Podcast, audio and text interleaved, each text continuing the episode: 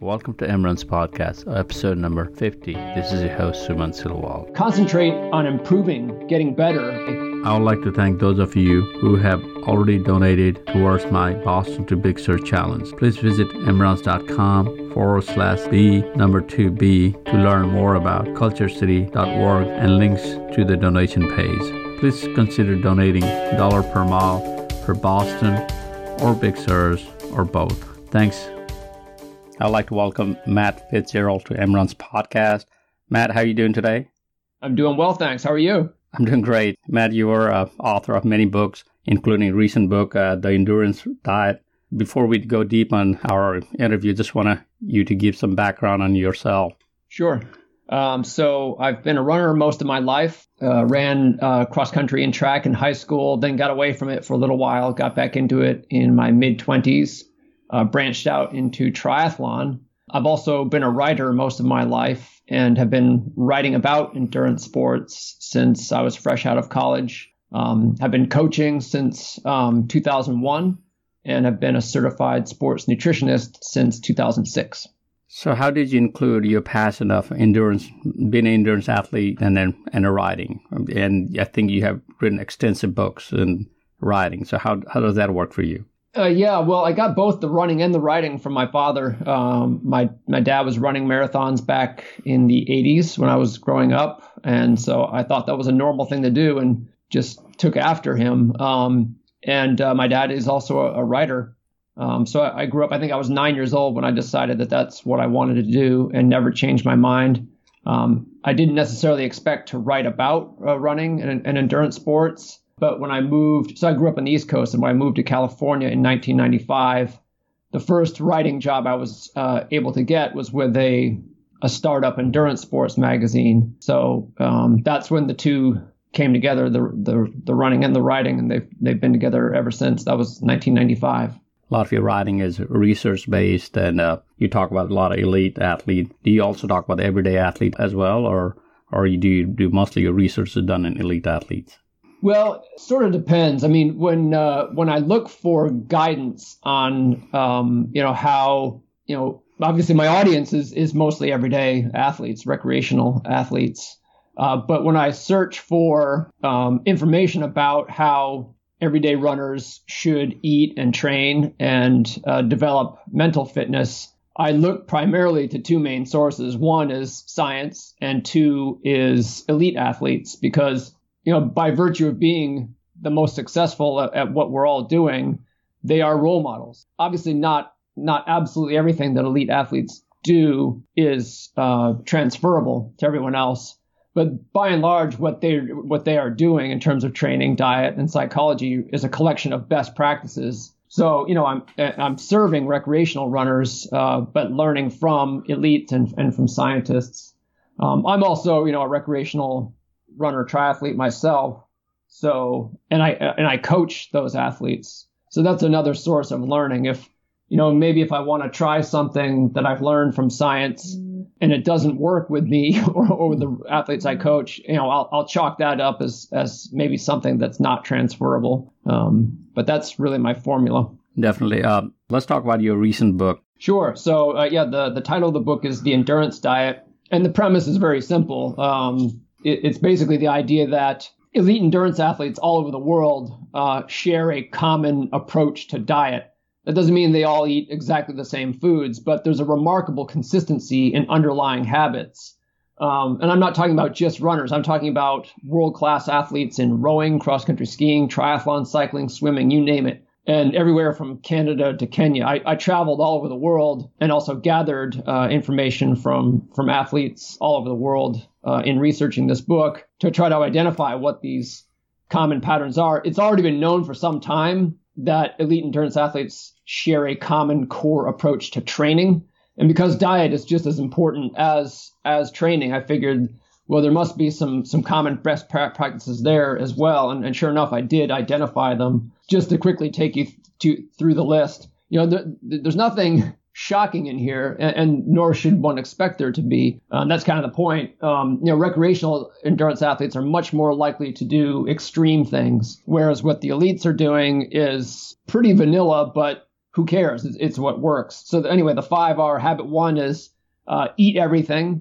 That just means not uh, you know artificially eliminating any type of uh, you know demon nutrient or villain food group. Uh, number two is eat quality. Habit number two is eat quality. So while elite endurance athletes don't exclude any food types, their their diet is heavily skewed towards the, the highest quality food types. And habit number three is eat carb centered. And by that I mean if you know if you look at the plate, the breakfast plate, the lunch plate, or the dinner plate of any given elite athlete on any given day, you will find some form of uh, carbohydrate rich, high quality food at, at the center of it. Um, they definitely are not athletes who are avoiding carbohydrate, except in uh, select circumstances, uh, which we can get into if you like. Habit number four is eat enough, and that really refers to you know the quantity of food the athletes eat versus the quality. And instead of counting calories and you know restricting themselves with you know portion size limits or calorie limits or whatever, athletes um, are very attuned to their energy needs just by listening to their um, you know built-in hunger and satiety signals, uh, which is an ability that every mammal has, including humans. It's just we're sort of trained to override it or socialized to override those signals in our society. But there's good research showing that anyone can relearn how to regulate uh, their quantity of food intake appropriately just by listening to their bodies, and it actually works much better uh, than than calorie counting does.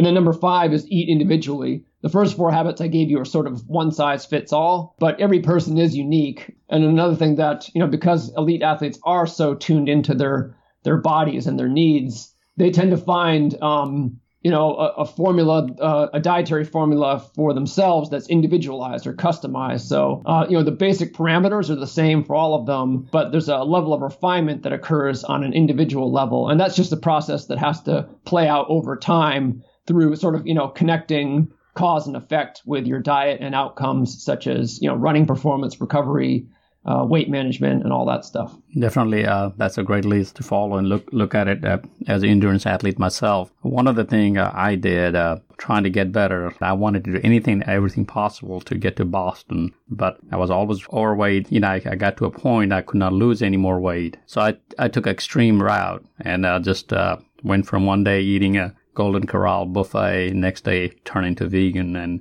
I lasted for two and a half years uh, then I continued that being a vegetarian at this point. Uh, listening to you, I think, is that some extreme measure I took, or is this something normal everybody does? How does that work? What do you think about those? Well, you know, what's interesting is that there's this weird um, divide between what elite athletes are doing and what recreational athletes are doing. That's exactly why I wrote this book because you know in, in, the work that I do, I get to observe elite endurance athletes all the time in terms of what they how they train, what they eat, and I notice that you know what they do is just very sensible and um, kind of mainstream and middle of the road and very sustainable and normal. And it's it's you know they have very high standards but what they're doing isn't really all that extreme or difficult and then you know as a sports nutritionist i deal mostly with recreational athletes who tend to go for all kinds of different you know dietary shticks. And more than more often than not they yield poor results. So you know it got me thinking you know, why don't recreational athletes just do what the elites do? Since a it works better and b it's easier. Um, so that was really my, my motivation for, for writing this book. And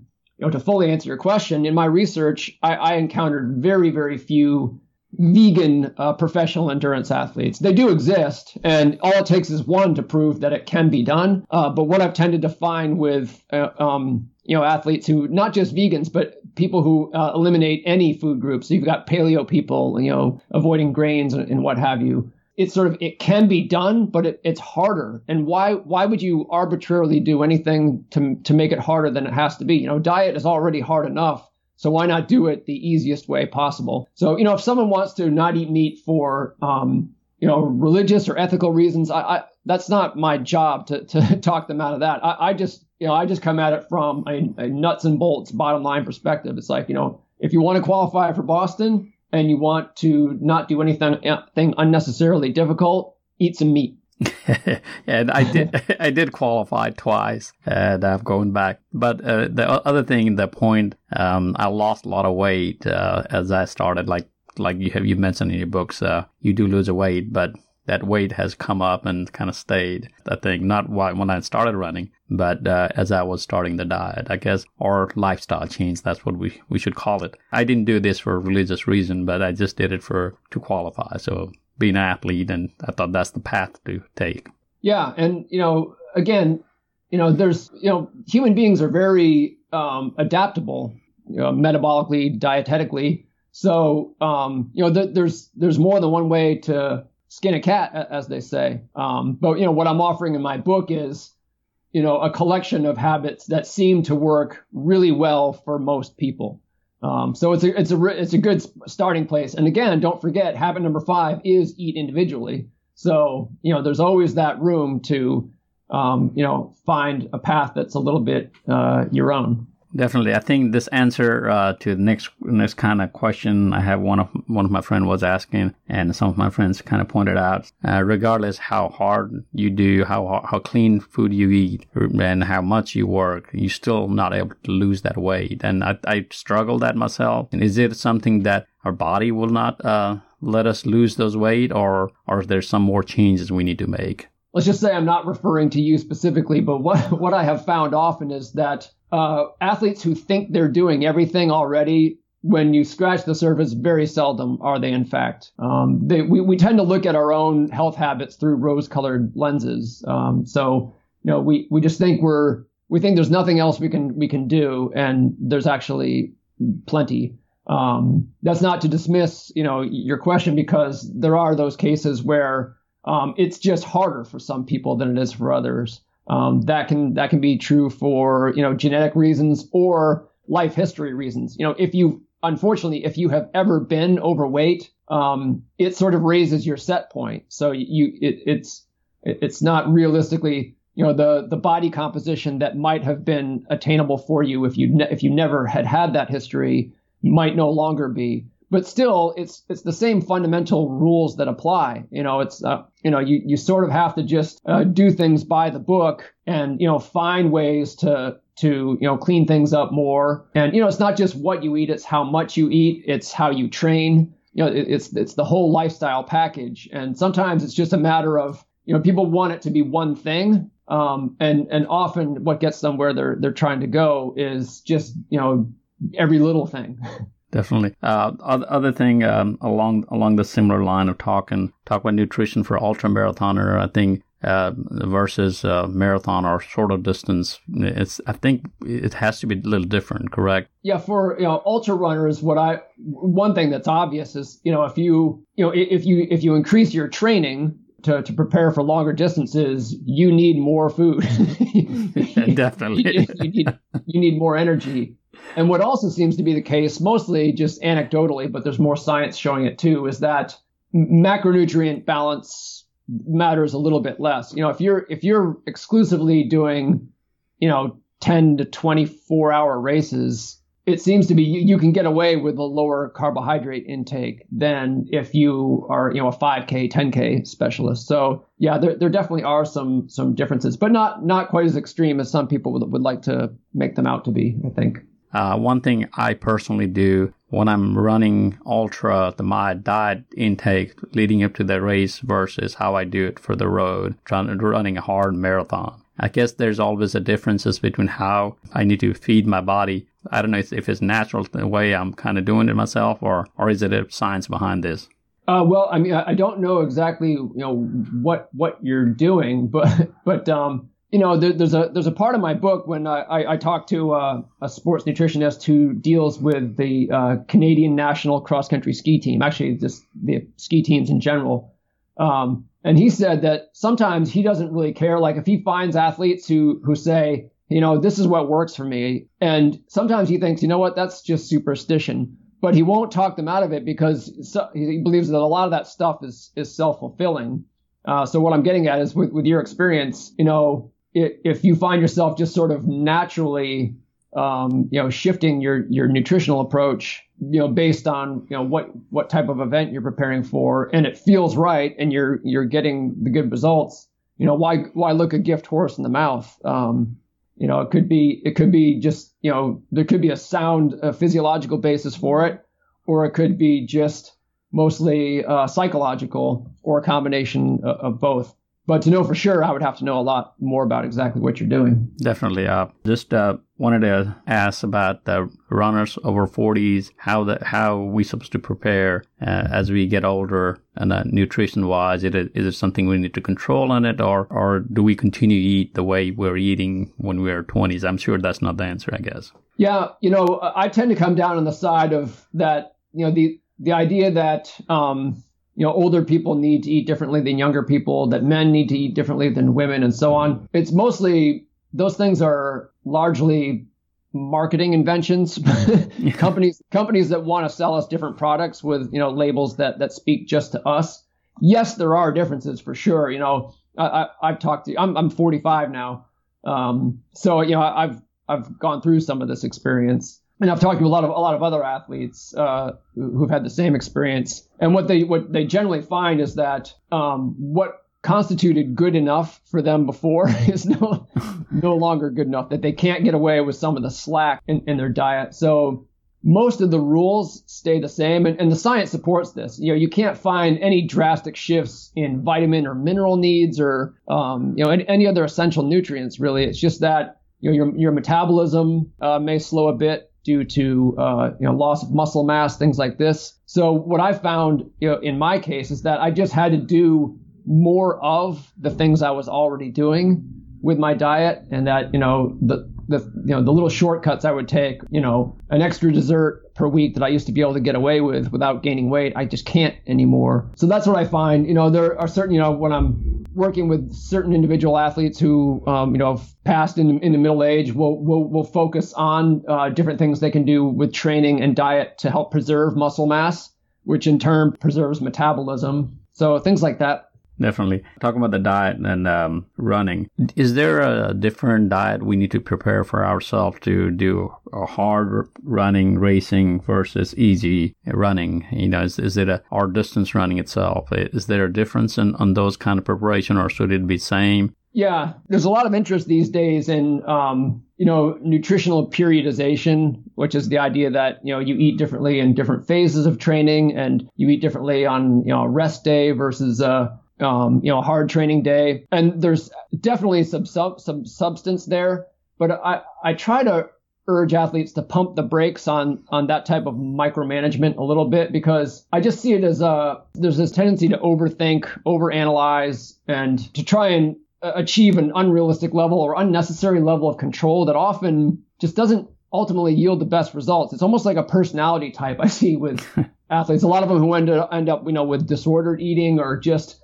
unable to stick with anything. So the answer is yes. Um, you know, you, you do, it, is sensible to do some of that, um, but you need to do it with, with open eyes and, and not put too much stock in it. Uh, you know, speaking of stocks, I actually, the analogy I like to make is with, you know, um, looking at your uh, retirement portfolio. You know, what matters the most is the overall trend, you can drive yourself nuts checking your retirement account balance every single day or or, or twice a day. You know, it's going to go up, it's going to go down, but as long as it's going up monthly or whatever, uh, that's what matters. And it's the same thing with diet. If you just look at something like calorie intake, um, you know, if you take, you know, a- any runner is they're not they're typically not training the same every day, and so they're not burning the same number of calories every day. So you know, there's it's only sensible to think, well, maybe I shouldn't eat the same number of calories every day, right? And I should, you know, count my calories to make sure that they are trending up and down with, you know, my calorie burning.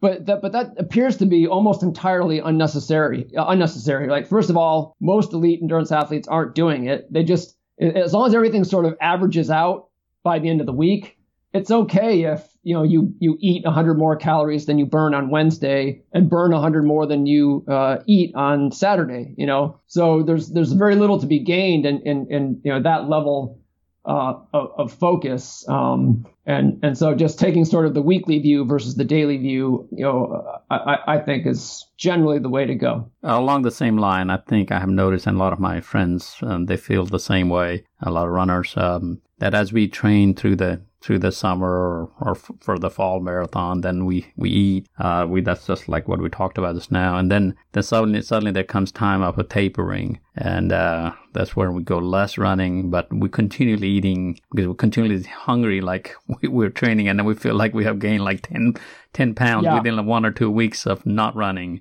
You know, I definitely recommend that you know for athletes who are doing any type of sharp taper that they do uh, change their diet in a, a, few different respects, but one of them is is to consciously eat a little less because typically if you if you reduce your energy expenditure abruptly as you do when you, you taper, there's a little bit of a lag in terms of when your uh, appetite uh, follows. You know, it, it eventually will, but if you're only tapering for uh, seven to ten days, you can't necessarily. That's a time when you can't necessarily trust your appetite and you you may in fact gain you know three pounds that's just dead weight that you don't need. Now you know it, it's okay to expect a little bit. I mean especially if, if, we're talking about you know if it's a 5k that's one thing. But if you're training for you know a, a long or ultra distance event uh, you want to be storing uh, glycogen at that time.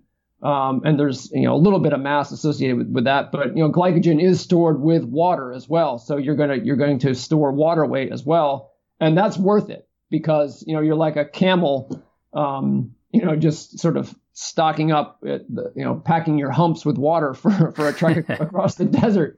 So and that you know that weight's going to be all gone by the time you're two thirds of the way through your race. So you know it's just kind of a balance, but but that is one time. Um, and I get into this more in my book, uh, not the one we've been talking about, but uh, uh, the new rules of half marathon and marathon nu- nutrition, where I, I talk about you know how that that taper period it sort of is an appropriate time to micromanage your diet a little bit to avoid you know just just that sort of thing that that last minute uh, unnecessary uh, weight gain. Definitely. Um, you mentioned that earlier that you wanted to elaborate a little bit on your habit three carb center diet. Can we talk about that a little? Sure. Yeah. So you know you know there's research going back to the early 1960s showing that um, when when endurance athletes increase their carbohydrate intake before any type of long endurance test, time trial race, they perform better. Um, and so that's sort of been the norm since ever since then. You know, you get your carbohydrate loading and, and you know your general high carbohydrate diet, but there's been um, low carb diets and, and and more recently high fat diets have uh, become trendy as an alternative to, to that uh, a few times o- over those decades, and you know they're trendy again now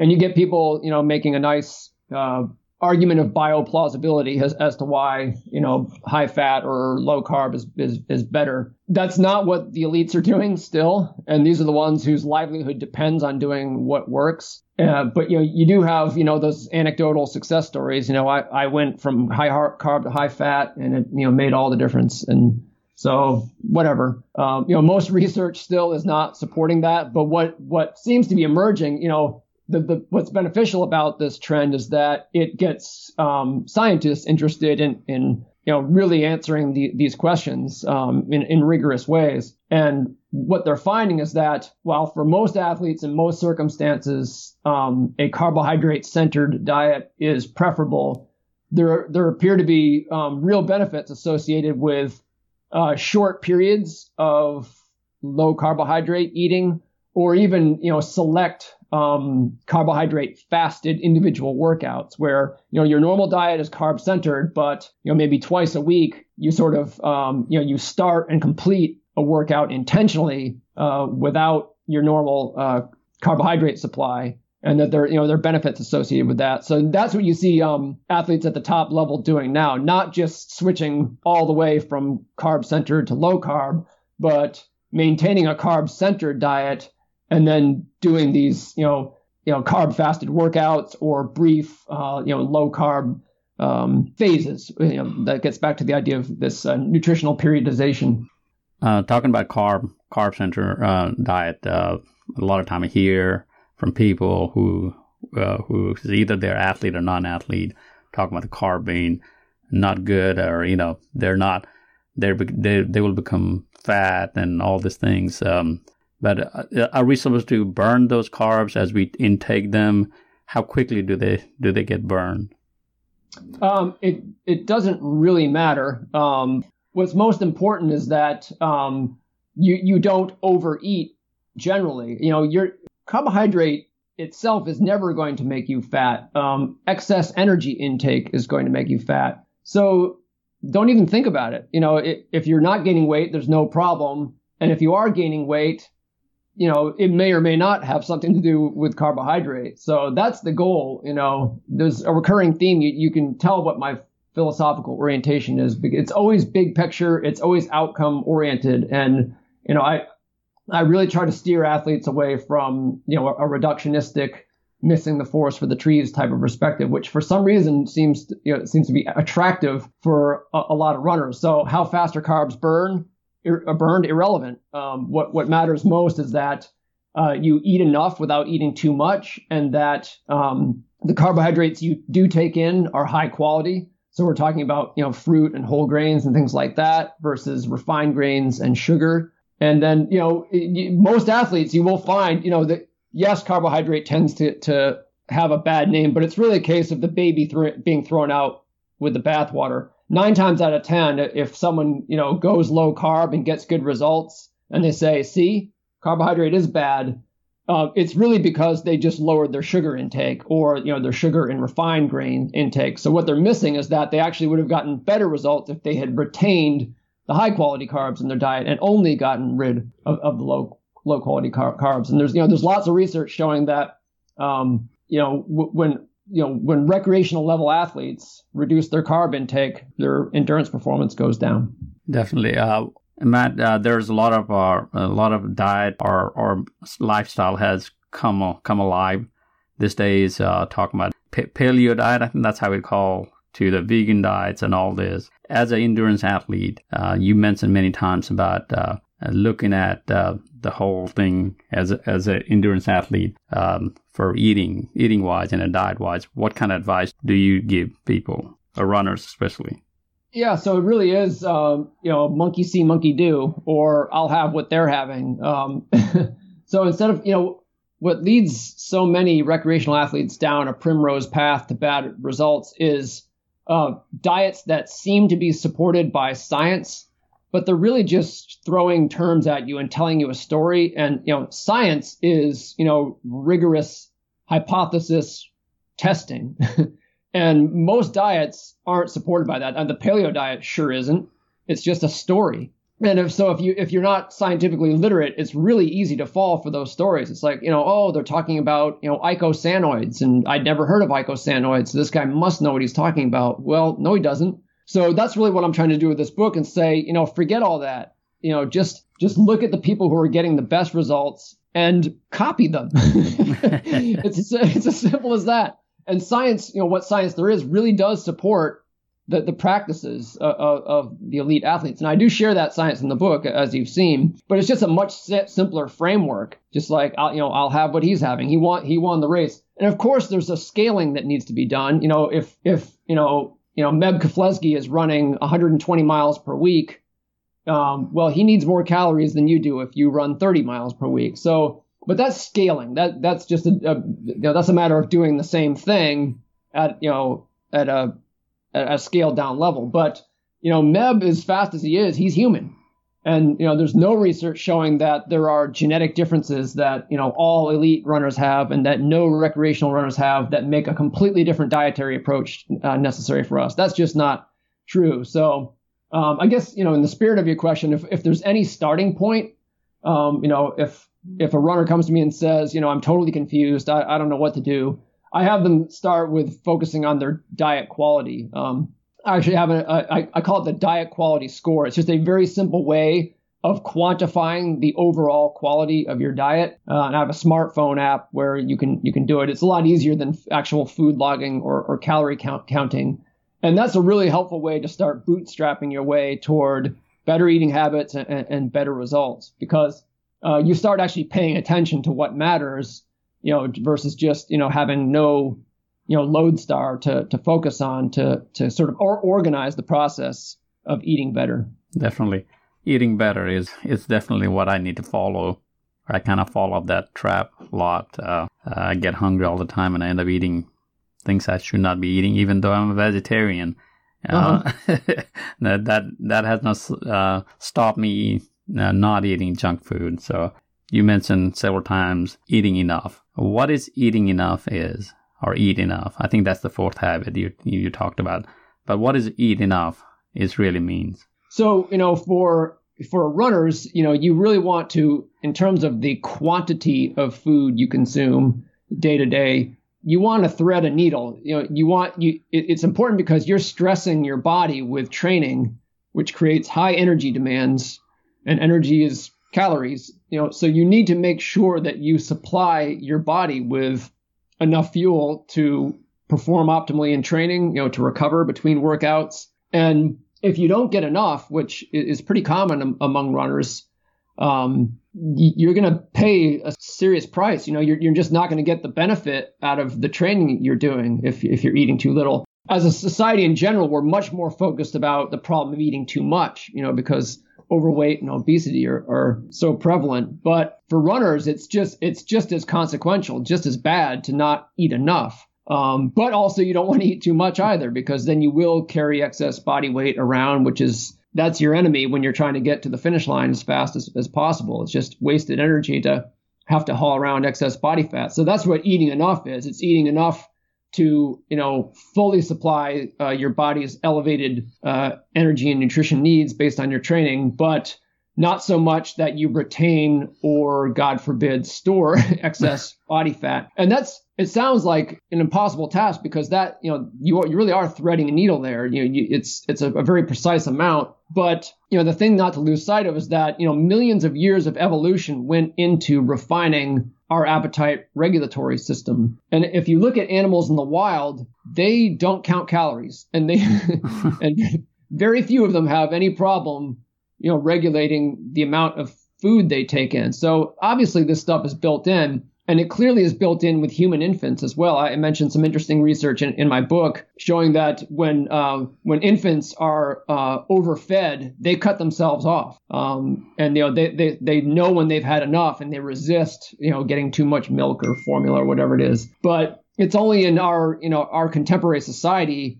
where we we've actually systematically train our children to not listen to their appetite and and consume too much. So while it seems like, you know, it seems like a mathematical problem, you know, eating just the right number of calories, the, the solution is very simple. You don't have to do any math at all, um, except in, you know, maybe um, when you're tapering or whatever. What you really need to do is a few things will help. Number one, if you increase the quality of your diet, um, you will automatically have your appetite satisfied with fewer calories. So that'll help right there. Just you have already you've, you've solved half of the quantity problem just by addressing the quality problem. But the other half is just a matter of getting back in touch with those signals that your body it's still sending them. You know, you're just not listening to them anymore. And there's there's research that I cite in the book showing that if you go about that process in uh in, a, in you know an aware, systematic way, you know any anyone can do it. And so you can just start eating a little bit less just by eating more mindfully.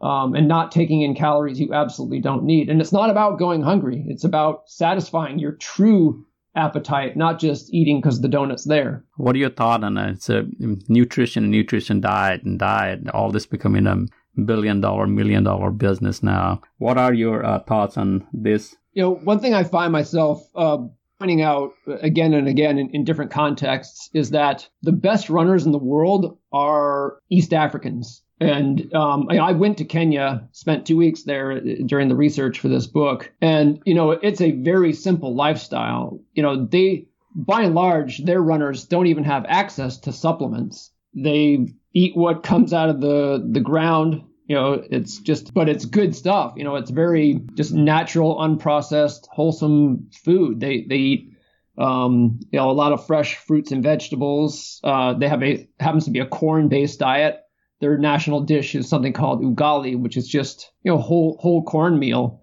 Um, so it's a high quality uh, starch.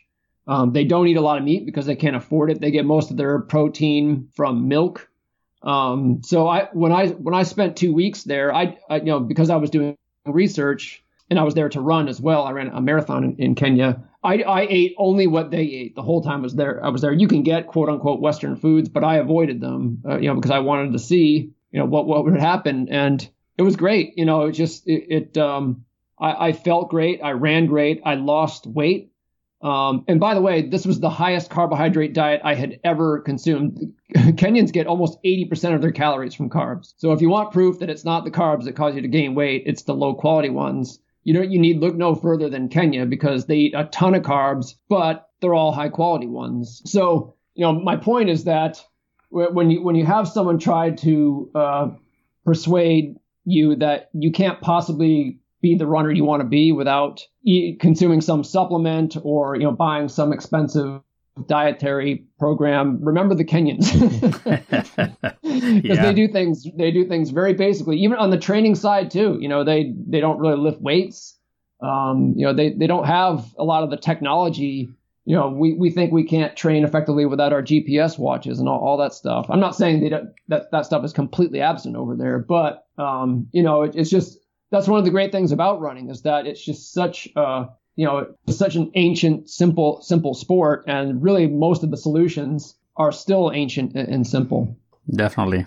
Is there anything new project that you're working on right now that you'd like to share with the audience here yeah the the next thing coming up is um, it's a project i'm calling life is a marathon um, and as part of it, I'm going to be traveling all around the United States for eight weeks, and I'll be running a marathon in a different location uh, every weekend, and and hopefully getting to meet a lot of uh, other runners along the way, and people with interesting stories, and, and sharing their their stories. Um, you know, as you can imagine with me, there's a book in there somewhere. I don't I don't do things like that unless I'm going to write about them, but um, so I'll be uh, pretty soon, uh, actually this weekend, um, I'll be launching um, a Facebook uh, page associated with that uh, Life Is a Marathon project. So that's something for your listeners to look out for. And uh, if you come to Birmingham or Alabama, look, look us look us up. So. So. Yeah, i am definitely not doing a marathon there, but I'll have to check the map to see if I'm coming coming that way. It, would be uh, great to go for a run with you. Definitely, yeah. We have a lot of good trails and roads and anything you wanted here. So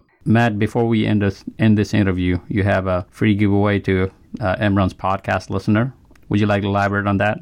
Yeah, so I would like to give a free copy of my latest book, The Endurance Diet, to a lucky winner, and I will uh, sign it and personalize that. Uh, so you you choose your winner, and I'll take care of the rest. Definitely, and I'll announce uh, everybody how we're gonna do this. Uh, uh, before we close our interview, Matt, just want to give uh, our runners and listeners word advice who's struggling. They're they're doing what they can, and they're still not able to do achieve their goals, running goals or diet goals or losing weight. Just give a word of advice. Sure. So you know, there's that that expression: uh, "Don't let perfect be the enemy of the good." sometimes, you know, when, when people are just getting started or they have a long way to go on their journey, they, they have a vision of perfection and it becomes daunting and, and frustrating when they just, you know, see how far away from that they are. So a much healthier focus in the long run is to just concentrate on improving, getting better, you know, do one thing better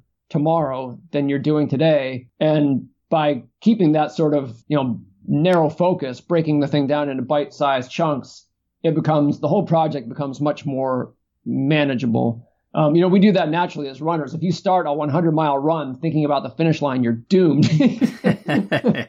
Tell me about you break, you break it down into halves and quarters and, and right down to you know one mile chunks, and it, it makes a big difference. So yeah, whether it's diet or training or weight loss or whatever, focus on you know you know am I doing things better today than I was yesterday? And if you maintain that focus, you'll be amazed that that finish line comes up eventually. Thanks, Matt. That sounds like a great word of advice, and looking forward to follow your journey. Hopefully, we see you here in Alabama somewhere. All right. Thanks so much, Suman. Thanks for listening to another episode of mRuns podcast. Please subscribe to mRuns podcast channel, Voice of Runners. Also, follow mruns.com's social media handle, Marathon Runs, on Twitter, Facebook, and Instagram for recent updates, photos, and more.